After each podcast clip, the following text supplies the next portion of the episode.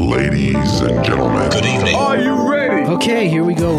You're listening to the Deal Room Podcast. Join us as we bring you the inside scoop on business sales and acquisitions. Get across trends in the area and hear the industry's best recount their real life tips, traps, and experiences. Now, here's your host, Joanna Oakey. Hi, it's Joanna Oakey here, and welcome back to the Deal Room Podcast, a podcast proudly brought to you by our commercial legal practice, Aspect Legal. Now, today we have a, um, a podcast that's directed specifically at the veterinary industry. Um, having said that, it's actually a topic that is just as relevant to any other industry. So, the topic that we're talking about today are the common issues that occur when going into business with someone else and what to do about it. Now, I have on the show here, in fact, this was actually a webinar that uh, Paolo Lencioni and myself were uh, presenting at quite recently. And I thought this was very useful content to bring to you on this podcast. So, listen in. Here we go with a discussion with Paolo from APL Accountants and ValueVet and I talking about the common issues with going into business with someone else. And just as a hint, here we're talking about the different types of business structures you can use, the risks of not having associated agreements in place, what needs to be covered in a shareholders agreement, because this is something that's a really important consideration when you're going into business with someone else. Number one, having the shareholders agreement in place in the first place, which you hear me talk about, but also what needs to be covered in that shareholders agreement. We also cover drag along and tag along clauses. We talk about the importance of restraints and how that works. And finally, we talk about reviews and exit clauses. So buckle in, here we go for all of the insight into common issues when going into business with someone else in a veterinary practice or indeed in any other type of business at all. And ask me for a Well, hello there, everyone, and welcome again to one of our web masterclasses. Um, so great to see everyone spilling in the room. And for those of you who are dachshunds fans, like my wife, um, then you would have enjoyed that video where we had um, gun-toting dachshunds uh, and gambler music playing in the background, and uh, quite quite suiting, I think, uh, at this point because um, this web event is if you're uh, ready to take a gamble on having a business partner or going to business with someone else. Uh, in the current environment where um, we're seeing a lot of ac- internal acquisitions in practices, lots of younger vets wanting to buy veterinary practices, which is actually really, really good to see. We thought it would be good fun and really relevant to have an event uh, discussing the things around um, around partnerships and going into business with someone else. Um, so, just a little bit of housekeeping in terms of uh, you know we will be able to answer questions today. We like the events to be quite interactive and things. Um, so um, if you guys do want to ask questions, use the chat box, please, not the questions and answers. Um, so to access the chat box on your Zoom screen, if you see the three little dots saying more, you click on that and then you click on the box called chat. And then you'll see a little drop down there that says to just the panelists, which will be the people here presenting, or to everyone. And if you change that to everyone, then everyone can see your question. So unless it's kind of a private question, um, you don't, you can, you can put that to everyone. It's much more fun. And I'd like you all, all to do that right now, just to verify that you can hear me. So just say a big hello in the chat box and I'll wait for those chats to come through. If I see nothing, then I'll assume you can't hear me. But we can see quite a lot of people have spilt in. Yeah, I'm getting a hello there. Hello, hello, hello, hello with exclamation marks, even better. Um, I think you can use emoticons, by the way, on Zoom now. So if someone puts an emoticon there, I'll be super happy. all right, so we can see we're all we're all loud and clear. I can see yes, yes, James, Anthony. Hi, everyone. Perfect. So everyone can hear us really, really nicely. So today we have a, we do have a special guest who I will introduce to you first, um, because uh, we've done quite a lot of work uh, with Joanna. So here she is coming in on a screen, and I have got uh, I have got screen envy here because uh, she has this wonderful recording studio. because we know that Joanna is a, is a, is a podcaster and uh, part of two of very very popular legal podcasts uh, in Australia, but she also heads the team and has for a long period of time at Aspect Legal and and we've been involved with quite a few sales and acquisitions with Joe in the past. Uh, we find her quite a friendly lawyer, which is quite rare actually. uh, so um, so we've we've done we've done a fair bit of work with Joanna, and I'm pretty sure she'll happily answer your questions in a friendly manner if you have any questions coming in on the chat box. Um, so with that, Joe, say hello to everyone. Uh, Brilliant. Hello. Thank you for having me on board. I'm super super excited to join you today. That's good. So what I'll do now is I'll just quickly switch over to um, to my PowerPoint, and um, I'm just what I'm going to do is I'm going to introduce um, just very quickly some of the business structures to avoid some conversation, and then the rest of this event really is going to be a, a media Q and A session with Joe around all the things we um, we see that are common uh, common issues around going into business with someone else. So let me just bring that up. It was a, a, little bit slow on Zoom. I'm not a I'm not a multitasker, by the way, guys, as some of you may know. Um, so I have to I have to try and speak try and speak and fiddle with my uh, fiddle with my Zoom screen at the same time. So I think that will work. I think something. Yay! There we go. Okay, we're we're, we're in business. All right. So, ah, first of all, and uh, also, Jo, you're part of uh, part of the B1G1 movement, I aren't you? I am. I am absolutely. I and love that's it. actually that's where we met you. We met you at a B1G1 conference. It was. Actually. That's right. Um, so, B, so B1G1 is a, is, a, is an organisation that allows us to give to worthy causes in terms of like if something special happens in our business, we can do something special for someone else, and quite relevant for this point in time. Thank you all of you for having attended today, and actually not only for attendees but for everyone who's registered uh, for this particular month. We will be giving to the worthy cause of supporting uh, injured Australian wildlife and bushfires because we have those bushfires in Western Australia. So a big thank you to all of you for attending this today. You'll have made a difference uh, to that wildlife in Australia just by being here.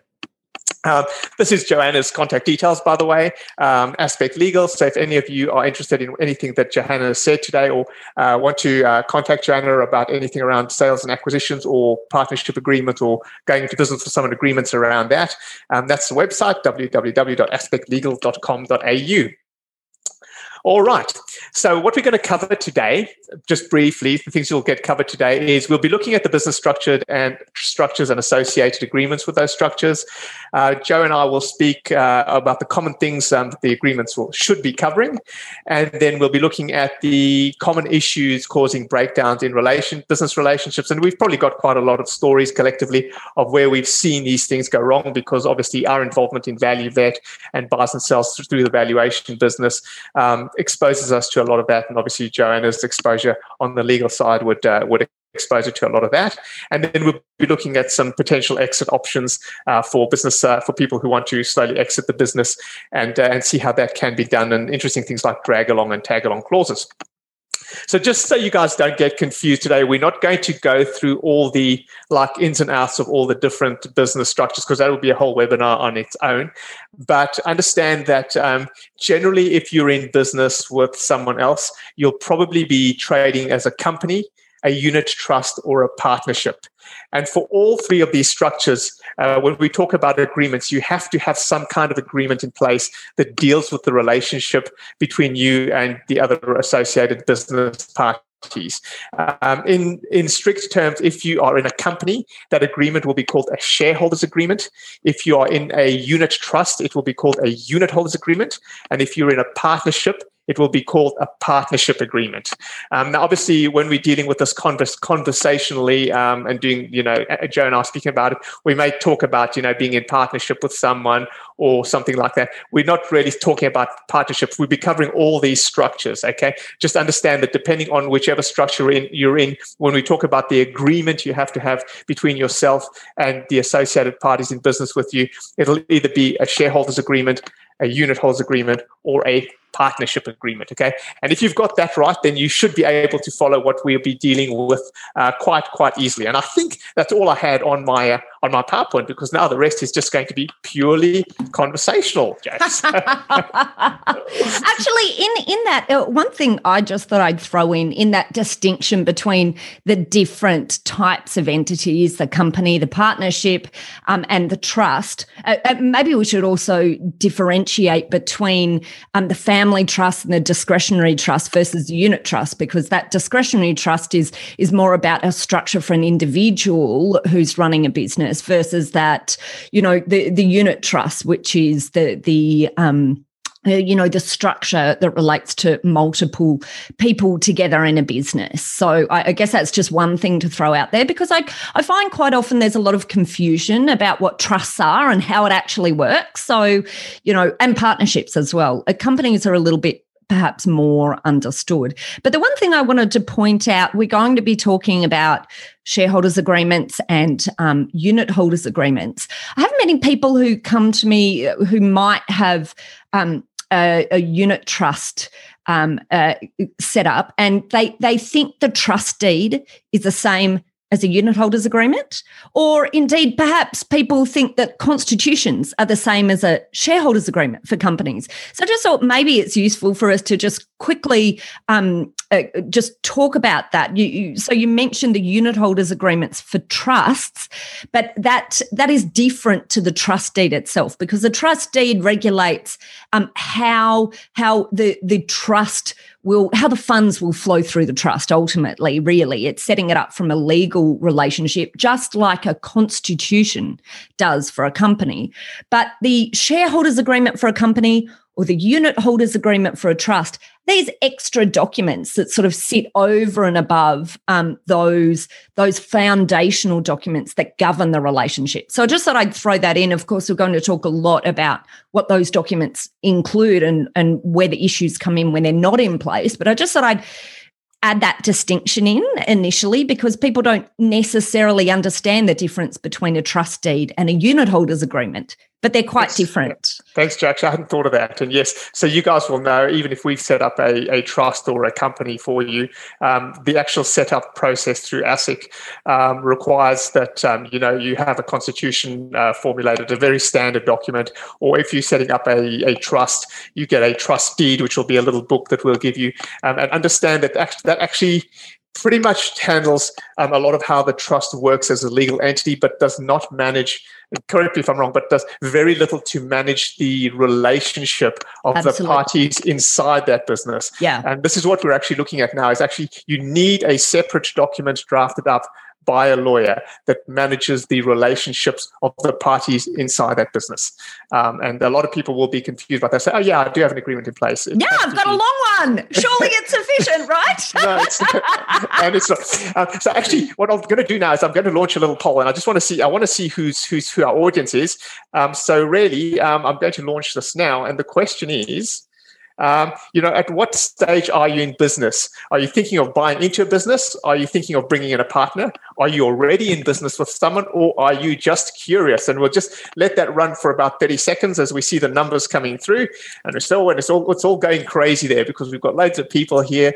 And so we'll add another, come on, another 10 seconds. People are still voting away. there we go. Go on, go on, go on. Almost everyone's done it come on, I can see there's a few you haven't, you know, Zoom lets me check who's voted and who hasn't voted. Pulling them out. I love All right. it. we, we're, pretty, we're pretty good there, and we'll share the results there. And we can see here. So it's actually fairly even.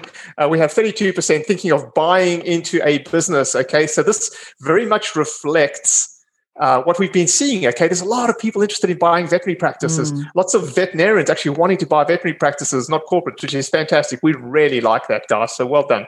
Um, then there's oh, and I think so, so, so, some, someone someone's thinking of not that that moved, didn't it? Thinking of bringing in a partner. Thirty six percent uh, of people willing to bring in a partner. So we can see it's actually a very even number, 32, 36. So there's certainly people wanting to bring in partners, people wanting to go into business. Uh, fourteen uh, percent already in business with someone else. So we'll have some interesting uh, facts for you there. And 18% just curious. Okay, so that's fantastic. Thanks for sharing that with us, guys. So we know we have a pretty good audience here, and the information is um, is going to be pretty relevant, I think. Um, okay, so Joe, I thought we'd um, we'd, we'd probably start off. Um, the question I would say, so you actually brought highlighted the fact of having this separate extra agreement that handles the relationship between the people within the business themselves. What are the risks of not having such an agreement in place, broadly speaking? Yeah. So, so I usually start off when looking at this, and and and uh, can I say the risks are disputes, and I'll talk about some of them in a moment because we see lots of them. Um, uh, uh so we can see what is causing these disputes, and and then the issues that um, the business partners find themselves in if they don't have a document that sort of tells them what to do if they're not agreeing on something.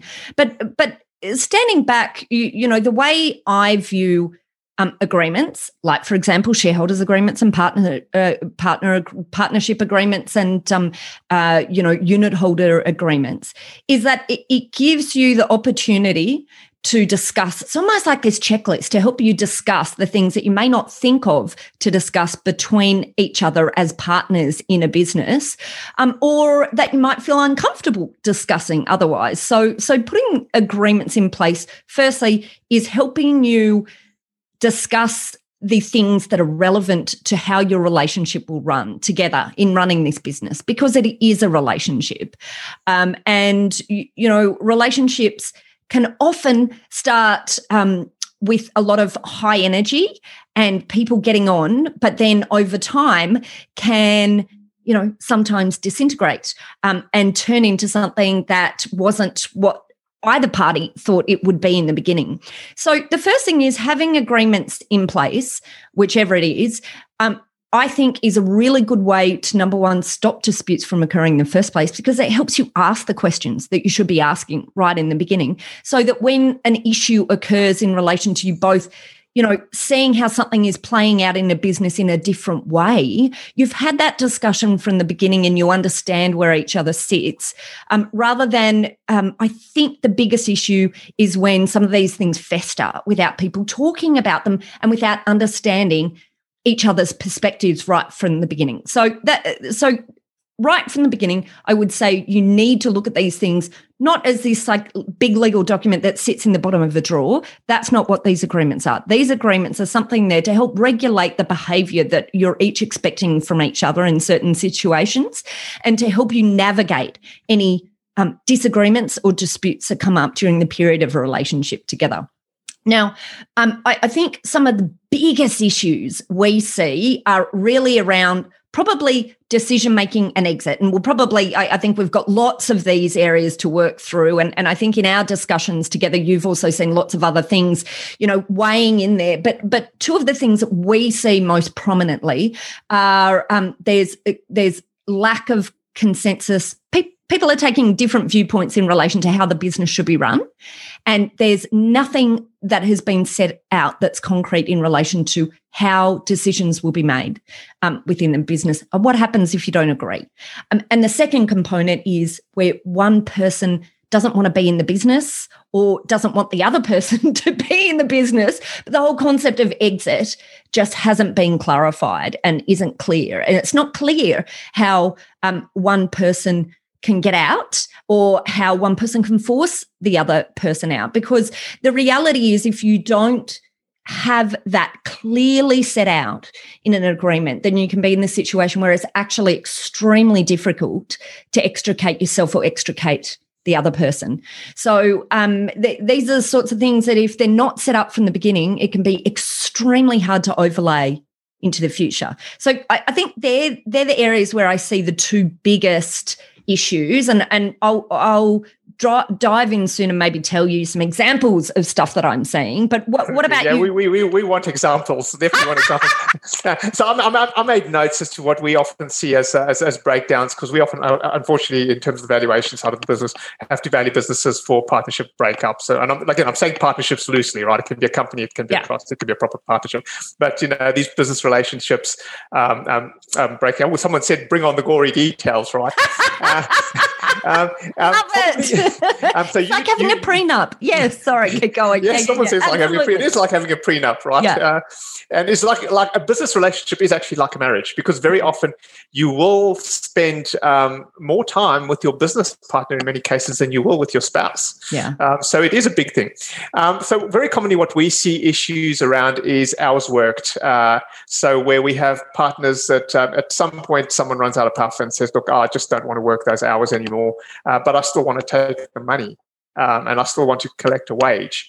Um, so, and, and, and spilling into that, it's like, okay, well, actually, I want to do more administrative work. I'm sick of being a vet and I want to do the sales and marketing component of the business. And I don't really want to be, uh, you know, in the, in the nuts and bolts veterinary business. Um, that expectation was never set at the outset. And now suddenly, you know, someone's giving themselves a, a role in, in, in, part of the business, which they might not be that good at, um, mm. you know, but they're sick and tired of the business and they want to sit there in the office and be an administrator because they're tired of doing everything else. So this is often where we see some issues. Um, I guess you could probably expand on some of these, Joe. Um, life mm. stage, we have very young partners with old partners, and the focus is in, and, and, approach towards risk is very, very different. I think you said, you know, they can't agree on management decisions. Yeah. You have an older partner who's due to retire in the next three years. You have a, a bunch of younger partners who, uh, you know, want to invest in the business and get new software systems in and new equipment. The older partner's thinking, well, why should I spend on this? Because I, you know, I'm going to exit soon anyway. Mm-hmm. I just want the mm-hmm. money. Um, so you get that life stage based issue where yeah, you might need to manage something um, around sort of hours worked and decision making around that. Uh, and then obviously the personal incompatibilities in terms of personalities that just don't, don't stick. Um, you know, and I guess there's no agreement that will fix that. Um, but you have to make sure that you have a business partner that you can work with. Um, so those are kind of the the examples we can we can we can talk about. So if mm. you can mm. give us a real world example of some of that, uh, obviously anonymized, but uh, but yeah. a real world example of that. Some of yeah. that stuff. Yeah, and uh, I think what you're talking about here. So there's two elements, aren't there? There's this having aligned expectations in relation to how this business is going to work together, um, and some of that relates to things that we should include in agreements, and some of it just relates to how it is that we're going to ensure that we're meeting regularly, and what are we discussing, and what are we agreeing on. All of those sorts of you know business management um, so, sort of areas. But then the second point is if if you if you're getting to a stage where it's just not working together and you know this is a lot of what we see where it's just not working together and just as a side note often the reason it gets there is because you haven't tackled these first things first. You know, it might be that this relationship was completely salvageable. It's just that you hadn't gotten into getting into the depth of talking about how to resolve these issues right from the beginning and having a way to navigate that right from the beginning. And then that leads to, you know, one person feeling really disgruntled and the deterioration of a relationship when it doesn't necessarily have to be that way. And actually, you, you, know, we deal with lots of business partners who come in and who say, you know, it's really strained at the moment but I don't want it to be strained, but it's just never going to get better. And I, I look at those situations in almost all of those situations i think it didn't have to get to that point anyway to begin with but but um and i think later we should talk about why people don't have shareholders agreements because the the the reason often for this. And when I say shareholders agreements, let's just agree right now that I also am talking about partnership agreements and um, unit holder agreements. So therefore, we don't have to like you know yeah, do the yeah, triple barreled. yeah. So just assume whatever, whatever, whenever I say shareholders agreements, I mean all of the others as well. How about that?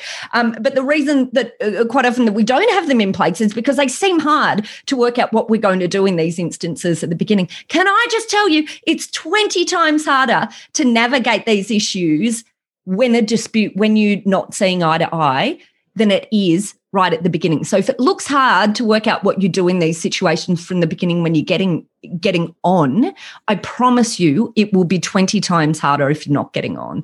So do it while you're getting on. I think. Yeah, so my, my take home message there is that actually with 36% of the audience is looking at introducing partners and 32% yeah. of the audience was looking at going into partnership if you cannot have this, uh, uh, we'll call it shareholders agreement discussion before you enter into the um, into business with this other person, you will not have a functional yeah. business relationship. If you can't, cannot have that discussion in the beginning, you're certainly not going to be able to iron the issues out after. So, um, have if you're buying in or if you're introducing uh, someone into your business, please uh, have that agreement put in place and the discussion around that agreement. Um, so, Joe, with that, I'll ask you because this is a very common one for us: is can you, in a shareholders agreement, uh, have stated how much input each of the different people has to have in the business? Can you state that they have to work a certain number of hours or do a certain amount of work. Yeah, well, I mean, you, you can you can have that. So you can that can be reflected in a number of ways, and that can be reflected in the rights of the other party to trigger a buy a buyout of one party shares. So so you can have KPIs in there. So say for example, you know, you, you might have things in an agreement that relate to how much you're both agreeing to work in the business. And if you don't, that you then that then that triggers like a default or or a reason for the other party to be able to buy you out. And the only way that that really works then is for you, there to be clarity in the agreement about how then the sh- the shares, um, units, etc., etc., would be valued in that instance. So that's that's a super important component. I think you know, number one, working out whether or not you want to have re- a really hard metric. So that's an example that you might put in an agreement. Like you might say the revenue generated by right. You might say revenue, yeah, hours yeah, yeah. worked or something yeah, like that. Yeah, but but the, but the one issue with that is you, you just need to, and this perhaps comes back to a question. Once again, we'll, we'll cover a bit more later on. But the idea of how regularly should you review these agreements because that might be what, what you set from the beginning might be appropriate for right now, but it may not be appropriate as time goes on. And the likelihood is, if you're going to get into that sort of specifics, this is something that you should be reviewing regularly. And I'd say at least annually. Um, and, you, you know, that just means maybe even just have a checklist of the headline things that you come back to and think about, oh, okay, let's think about what it is that we've put in, in to the agreement as the KPIs that we've both agreed to meet. Um, and and and keep coming or, or, let's have a look again at exit or all of those you, you know the key headline issues because n- not everything in the shareholders agreement will be relevant to um, review every year, but there are some things that might be relevant to review um, every now and again. I can see we've got a question. So here's, yeah, really good question. So I'll ask it to you because this is I was actually going to ask something like this anyway. so, um, it's a, so the, an example of the questions or a list of questions that should be considered both at the start and on annual review would be hugely helpful. Yeah. So, okay. Um, so so let's you let's, know what? let's we can work- we can build the annual review. I, I, do you know what? Let's let's let's try and create it right now. I might want to add to it later on. yeah, we, could add to it later on, but like yeah, yeah. So, what, what sort of things would you be looking at uh, first when when Yep. starting? Like, what questions would you be asking the the said people, and then what would you be reviewing every year? So, Yeah. far away, Joe, and I'll Yeah. Okay. So, so what we want to cover in our shareholders agreements are decision making. How is it that decisions are made? So, what decisions need to be made with everyone agreeing? What decisions can be made? For example, by the ma- majority holders versus the minority holders. When we say majority, we mean the, the holders that you know have majority of the business versus. Let me interrupt. Sorry, go ahead. Go, I want- I go, want- I jump want- I want to give an example because that's a really good one, right? So let's let's actually put this into real real context uh, for everyone. So, for example, we have a sh- uh, company with uh, three shareholders. So there's three shareholders now, okay? Um, which means by the normal company constitution, if you don't have a shareholders agreement in place, two of the shareholders can outvote the third one. Okay. Now, for example, two of the shareholders are young vets. The third shareholder is a vet who's two years uh, to retirement. The two young vets want to spend a million dollars on a new fit out. It's Mm. really not going to be suitable for the guy who's two years uh, due to retire in two years. And at this point now, they can't veto him and they can say, We are going to spend a million dollars on the fit out because we're the majority shareholders, and you just have to wear the loan on that until you sell. All right. Mm. So, how would you catch that? Yeah. uh, okay. That that scenario in a. I'm asking you difficult questions, Joe. Yeah, yeah, yeah. No, no, no, no. This is a really good one because because the way that should be dealt with is in the decision making outline. There there should be you know decisions that relate to um, capital spends or any expense greater than X dollars need to be agreed to by everyone. But but you have to be aware that then if you have a number, lots of owners in the business, then one person can veto everyone else, and so you, you, you just have to be aware will, will that work for you? Could that be a problem? And if so then you need a way to break that that um, dispute that's you, you know you need a circuit breaker.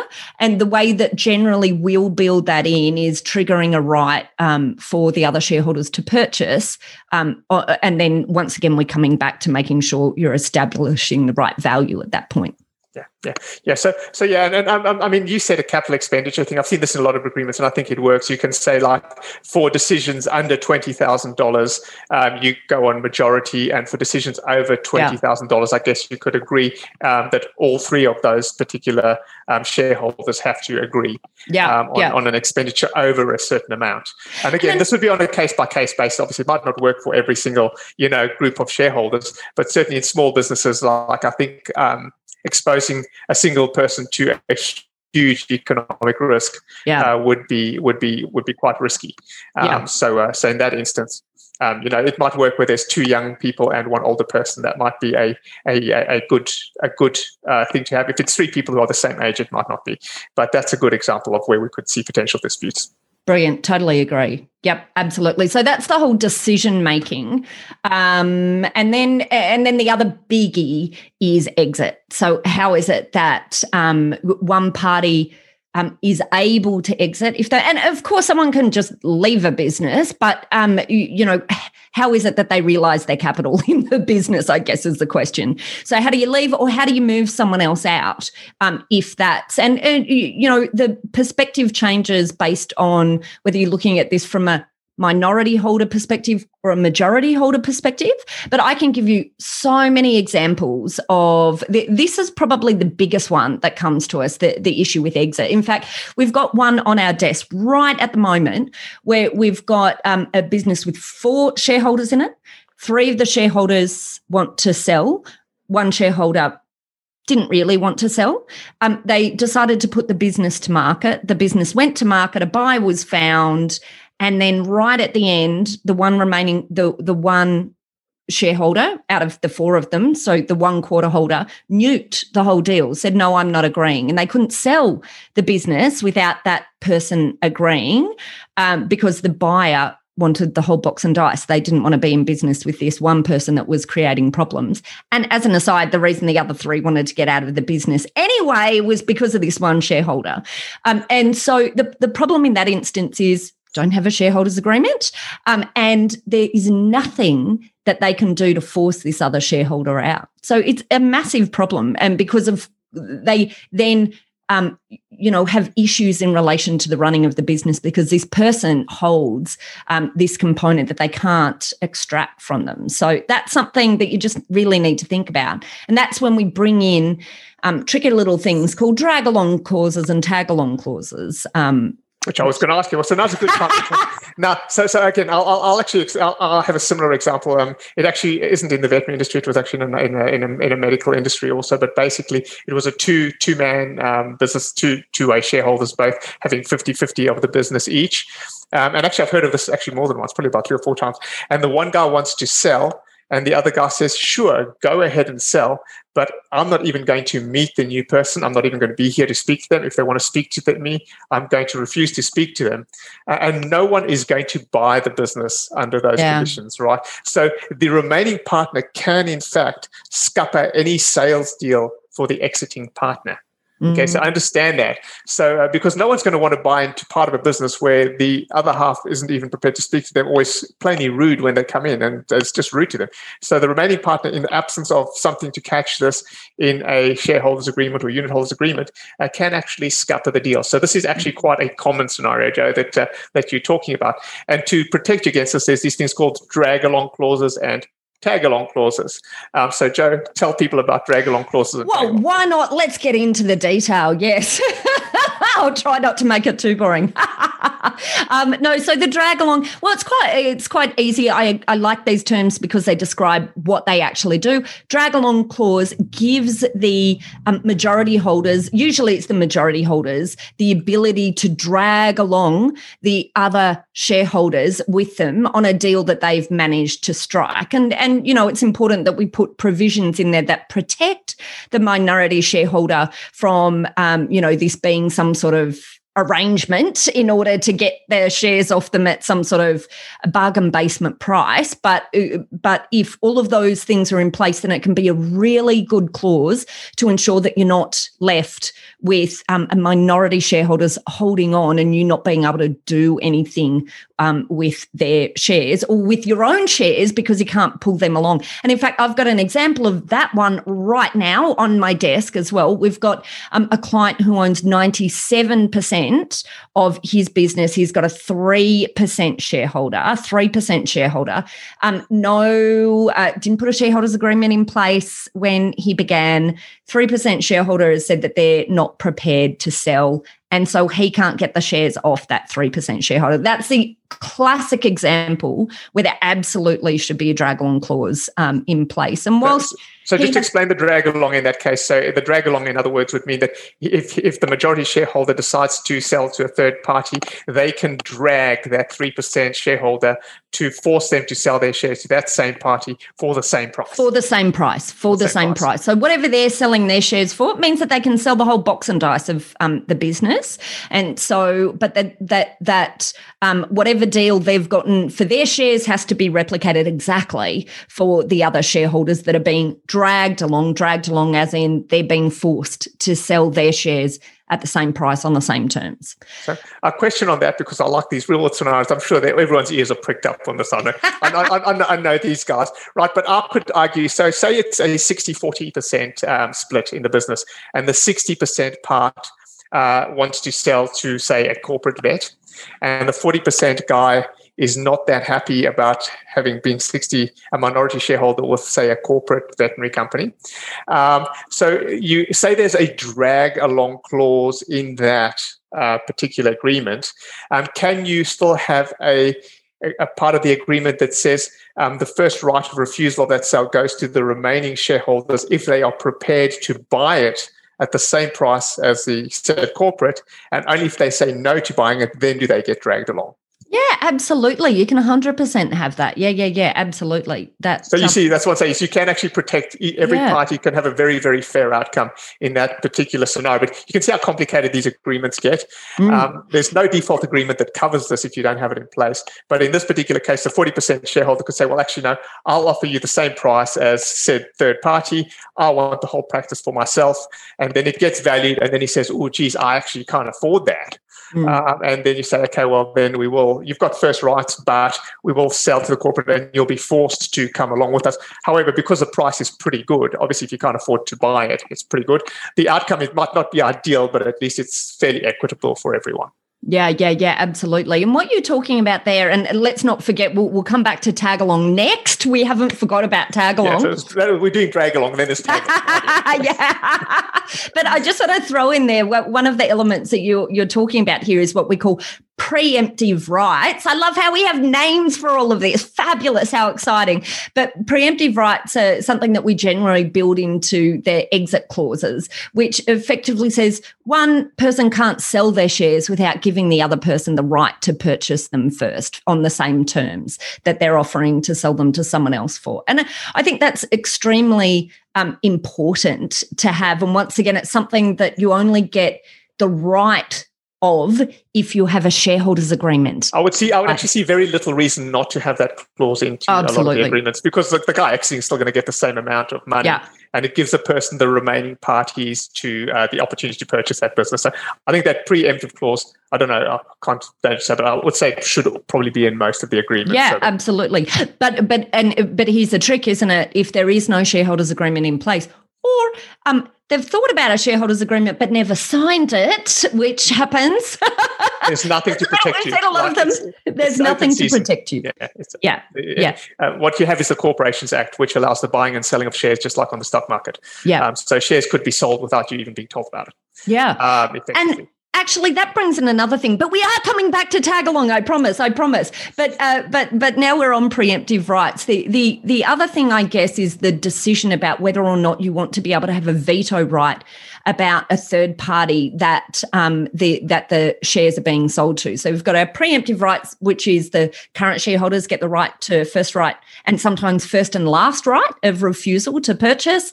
But then there's this other question, you know, should there be some sort of ability of the current shareholders to be able to vet who who the purchasers are. So that's another question that you know we sort of navigate. And I really like that one because we've we've seen one like that recently, and um, so that that clause um, that um, again it's on a case by case basis, okay. But in the context of veterinary business, I'm not a big fan of because um, we have a case on that we've seen recently where um, there is that that um, you can't introduce a new partner unless the remaining partner approves of them.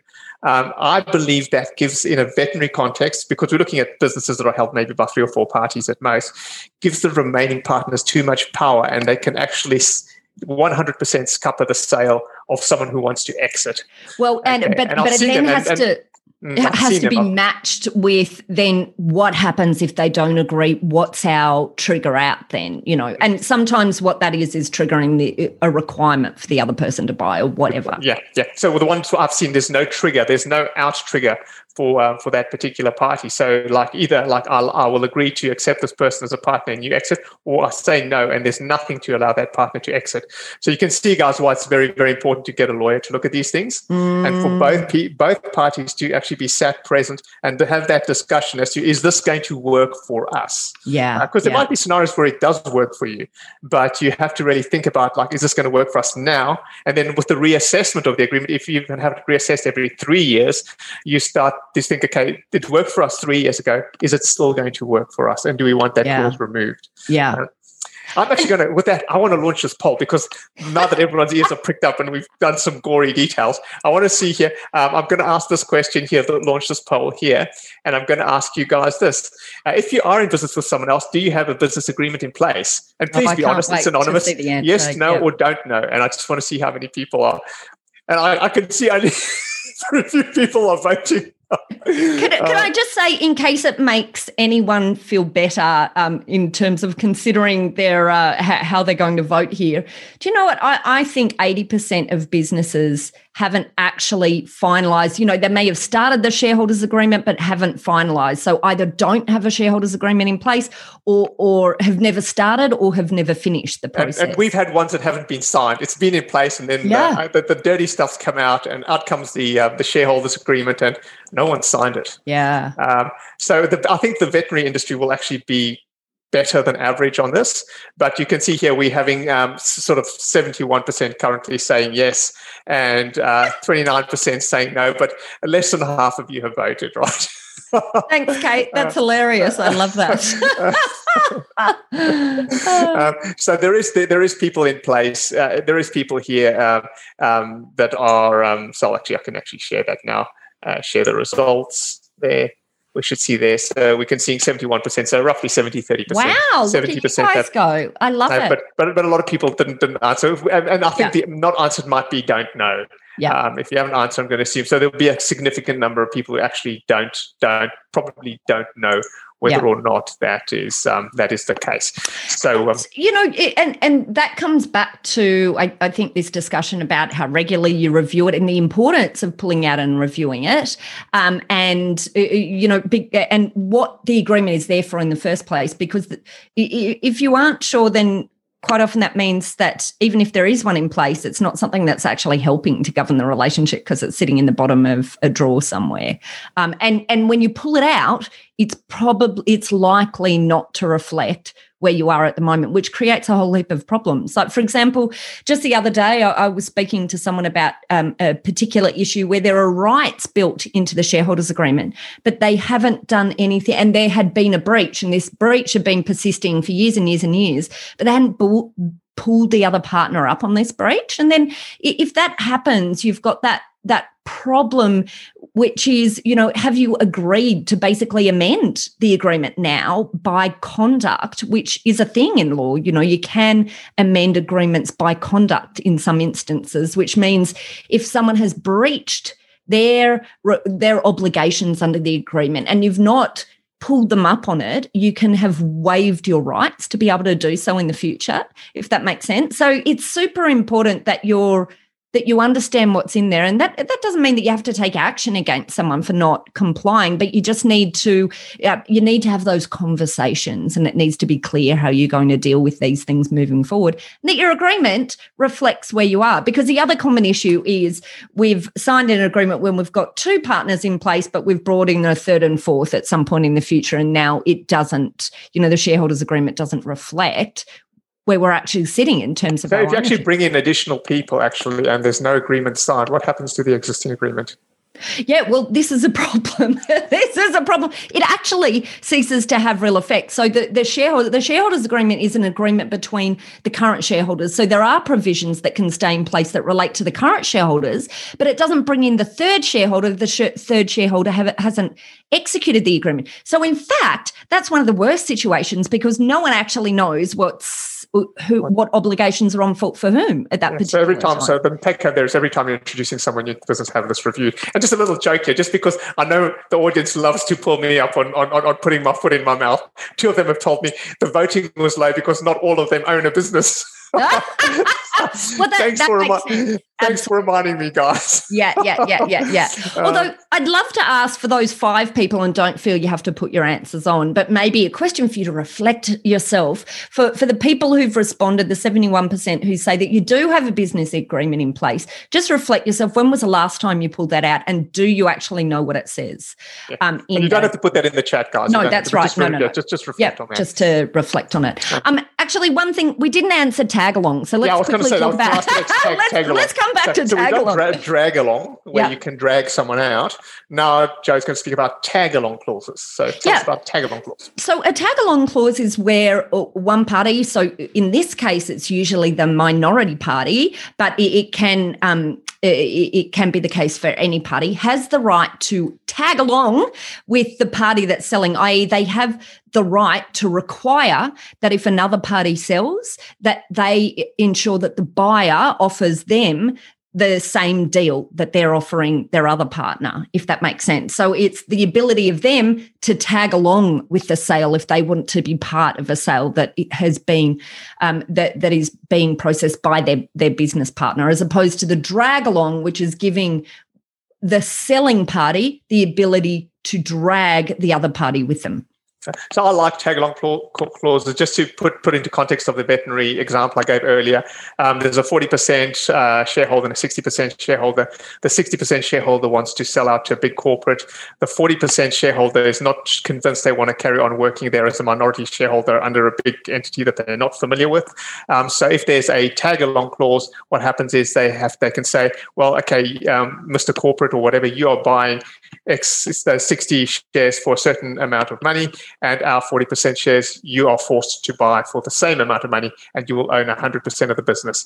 Um, and I actually like tag alongs for that because it gives the remaining partner an equitable way of exiting the business without um, finding them stuck with an unknown uh, with an unknown entity or person. Um, so you know, it, I, I, kind of like the tag along. Again, it's it's not a one size fits all, but I, I, I, like what the tag along does. I much prefer, it, for example, to the um, you know allowing the remaining partner to stop the deal. I mm. think it's almost better to have a tag along where they can say, okay, I'm not going to, I can't stop the deal, but I can at least get the same amount of money. I can choose to carry on working with the new guy, or if I don't like, I don't think I'm going to like him, I can exit uh, at least at a decent price. So, um, so that's the tag along. So that's that's what a tag along clause is. Mm. So we finally got there and rounded it out. yeah, no, no, we, with, with, we have so many things to tell you about. It's hard, isn't it, to keep on track?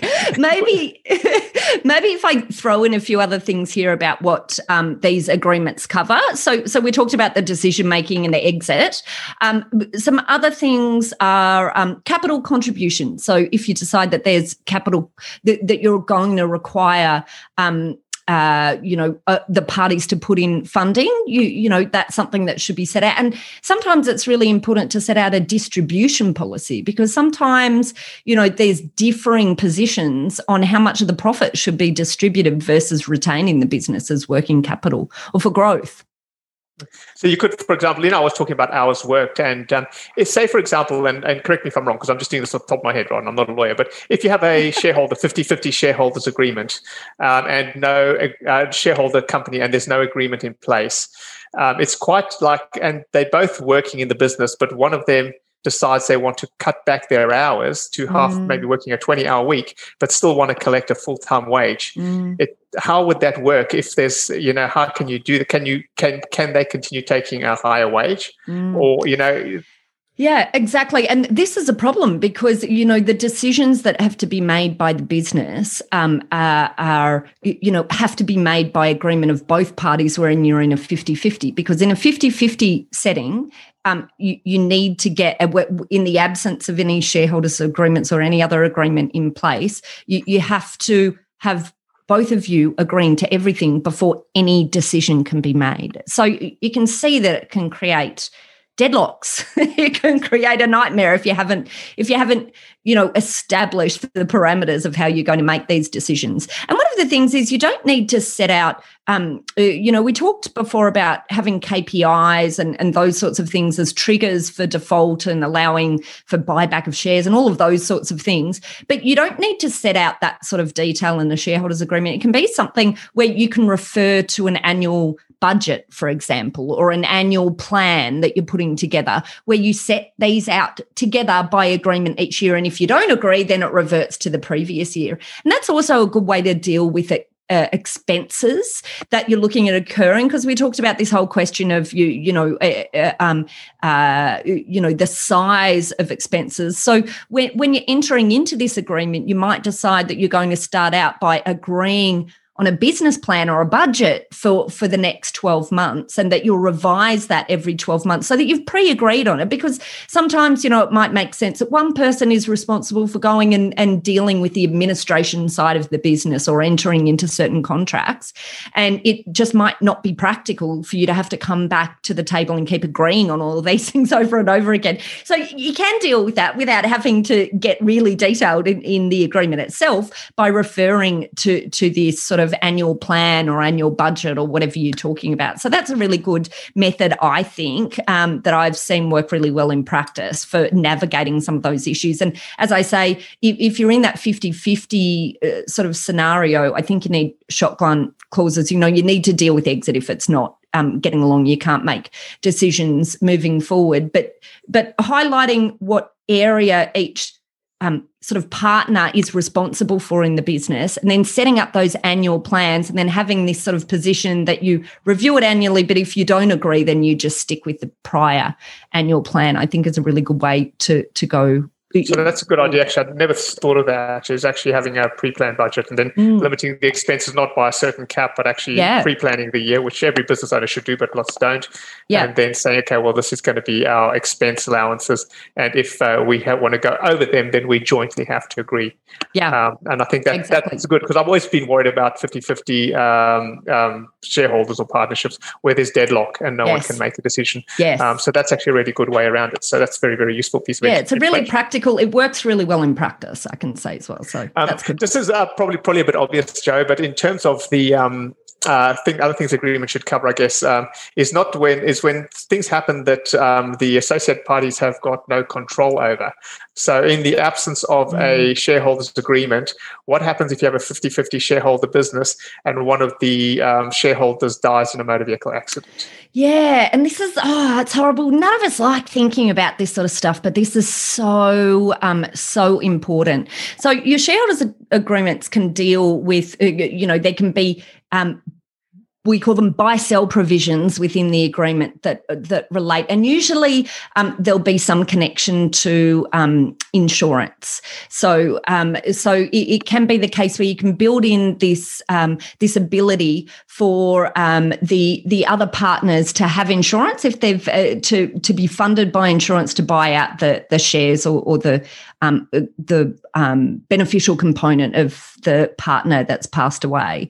So, so that's one way of dealing with it, um, uh, because one of one of the risks is that um, if if you're in you know a business like a veterinary practice which m- relies on everyone putting in certain effort um, and then something has happened to one of those partners and the estate of that partner becomes the the the partner in the business now um, but are not contributing to the business itself, it can feel like an inequitable position. But it can also be difficult um, for, you know, it, it's of a lot of concern for people what um, what rights their estate will have or their beneficiaries of their estate will have in terms of being able to liquidate the value in their business as well so it really it that works um, you know for both parties, I think. Yeah, that so, sort of situation. So, so, correct me if I'm wrong, but under in the absence of an agreement between the parties, the shares would get treated as they would shares on the stock market. And potentially, if one of the say you're getting on gangbusters with your business partner, he dies in a car accident, has no immediate family, and you can potentially find yourself in a 50-50% partnership with his cousin who's a drug addict. Yeah. And that cousin and that cousin might that cousin might say, if you don't have the necessary clauses in place, I actually really like being part of this veterinary business. I don't have to work any hours, and the you know the distributions and dividends feed my drug habits. Yeah, um, you know.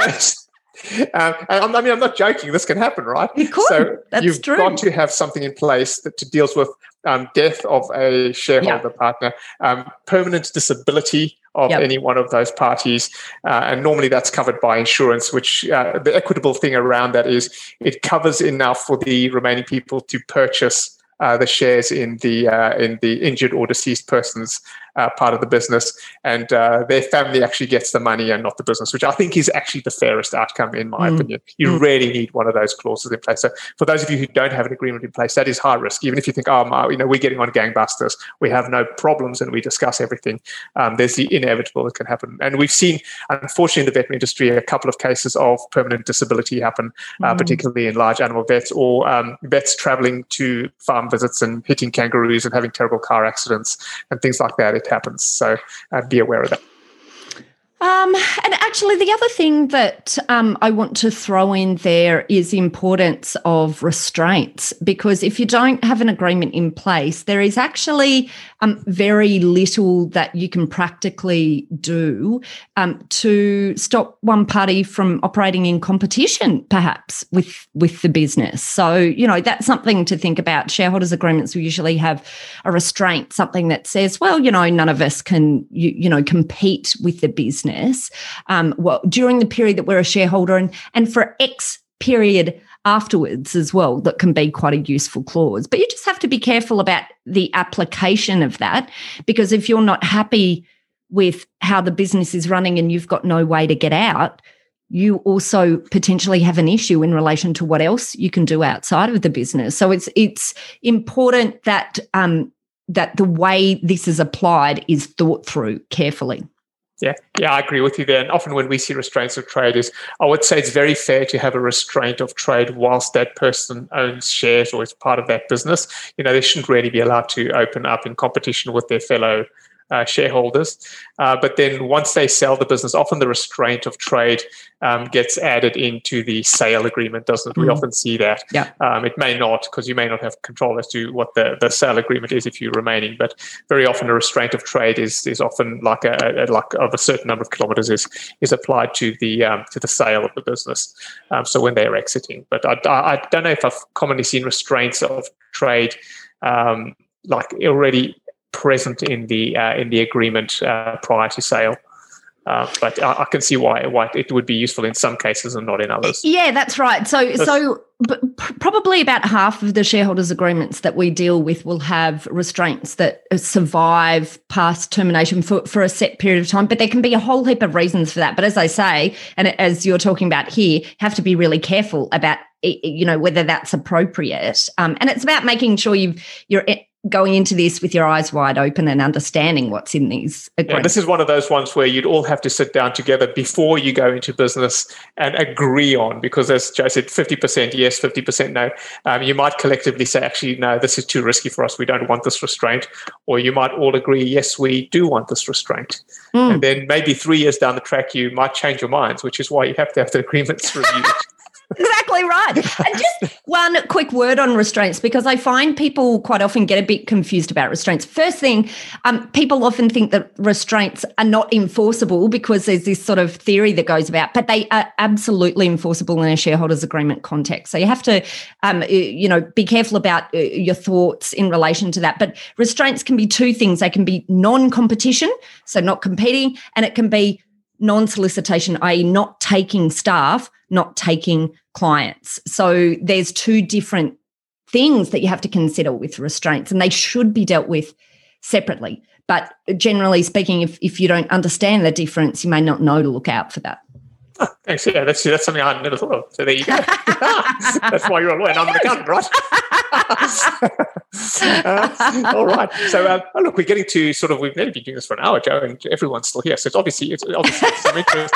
Um, I don't know. I, I, made myself little cheat notes here, and I think we've covered most of the things. Um, just I, I made some notes on these the common scenarios of break and I think we've covered most of them. You know, unequal um, sort of uh, revenue generation, holidays, things like that. Last stage, I've talked about younger partners with older partners. We've talked about that.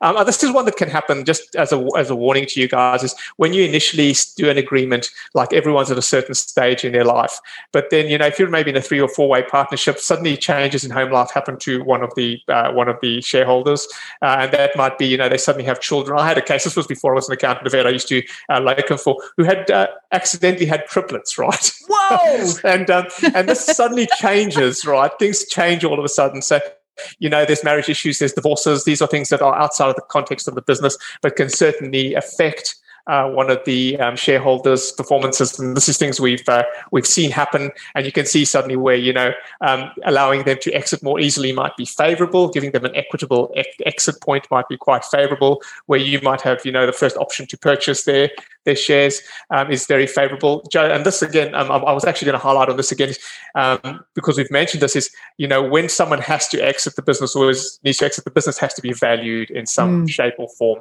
um, and you have to deal with how the value of that business is going to be established when these sort of things happen. Um, so I'm not trying to sort of you know be a cheerleader for our valuation business. Um, you can get a what I would suggest you do is you probably have the valuation done by two valuers if that's okay. If you can agree on having one value, it's cheaper for everyone. Mm. Um, but there's also I've also seen in business um, agreements where um, where the actual way the business is going to be valued is preset by a set number of KPIs and rules, and that makes the exit very very easy. Yeah. Um, it does have the disadvantage, though, that in the one I have seen, the business was very undervalued because that formula had been applied, you know, maybe five or six years or 10 years prior, and the veterinary industry had boomed quite a lot on the way. So the exiting partner got a lot less than they should have.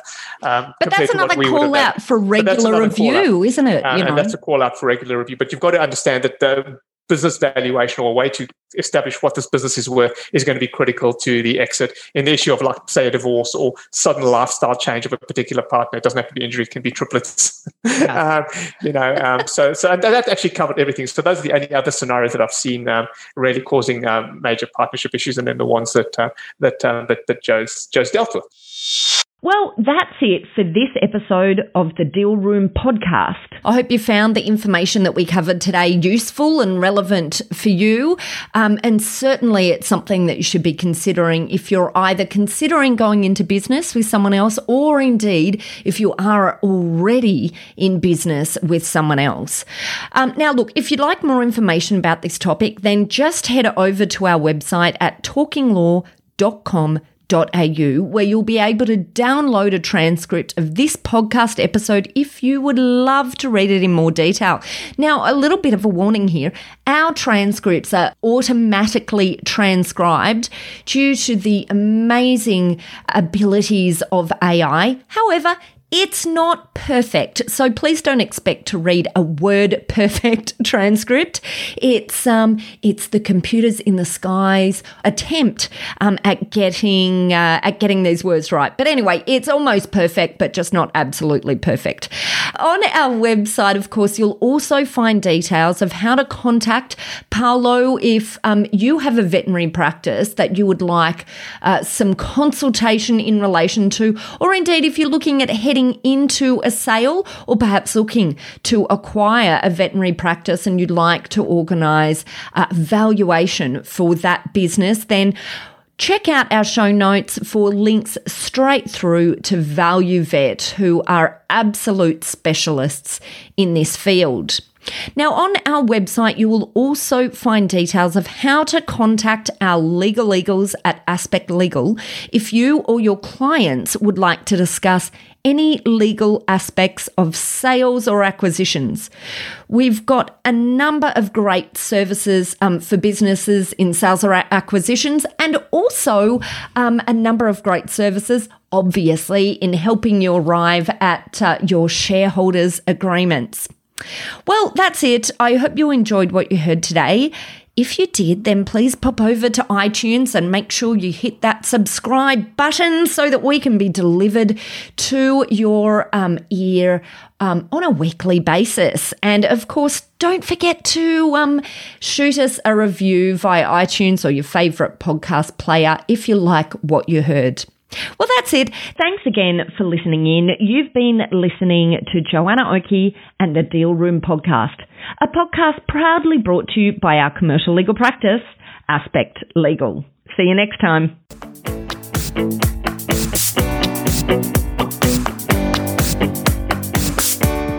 Aspect Legal has a number of great services that help businesses prepare for a sale or acquisition to help them prepare in advance and to get transaction ready.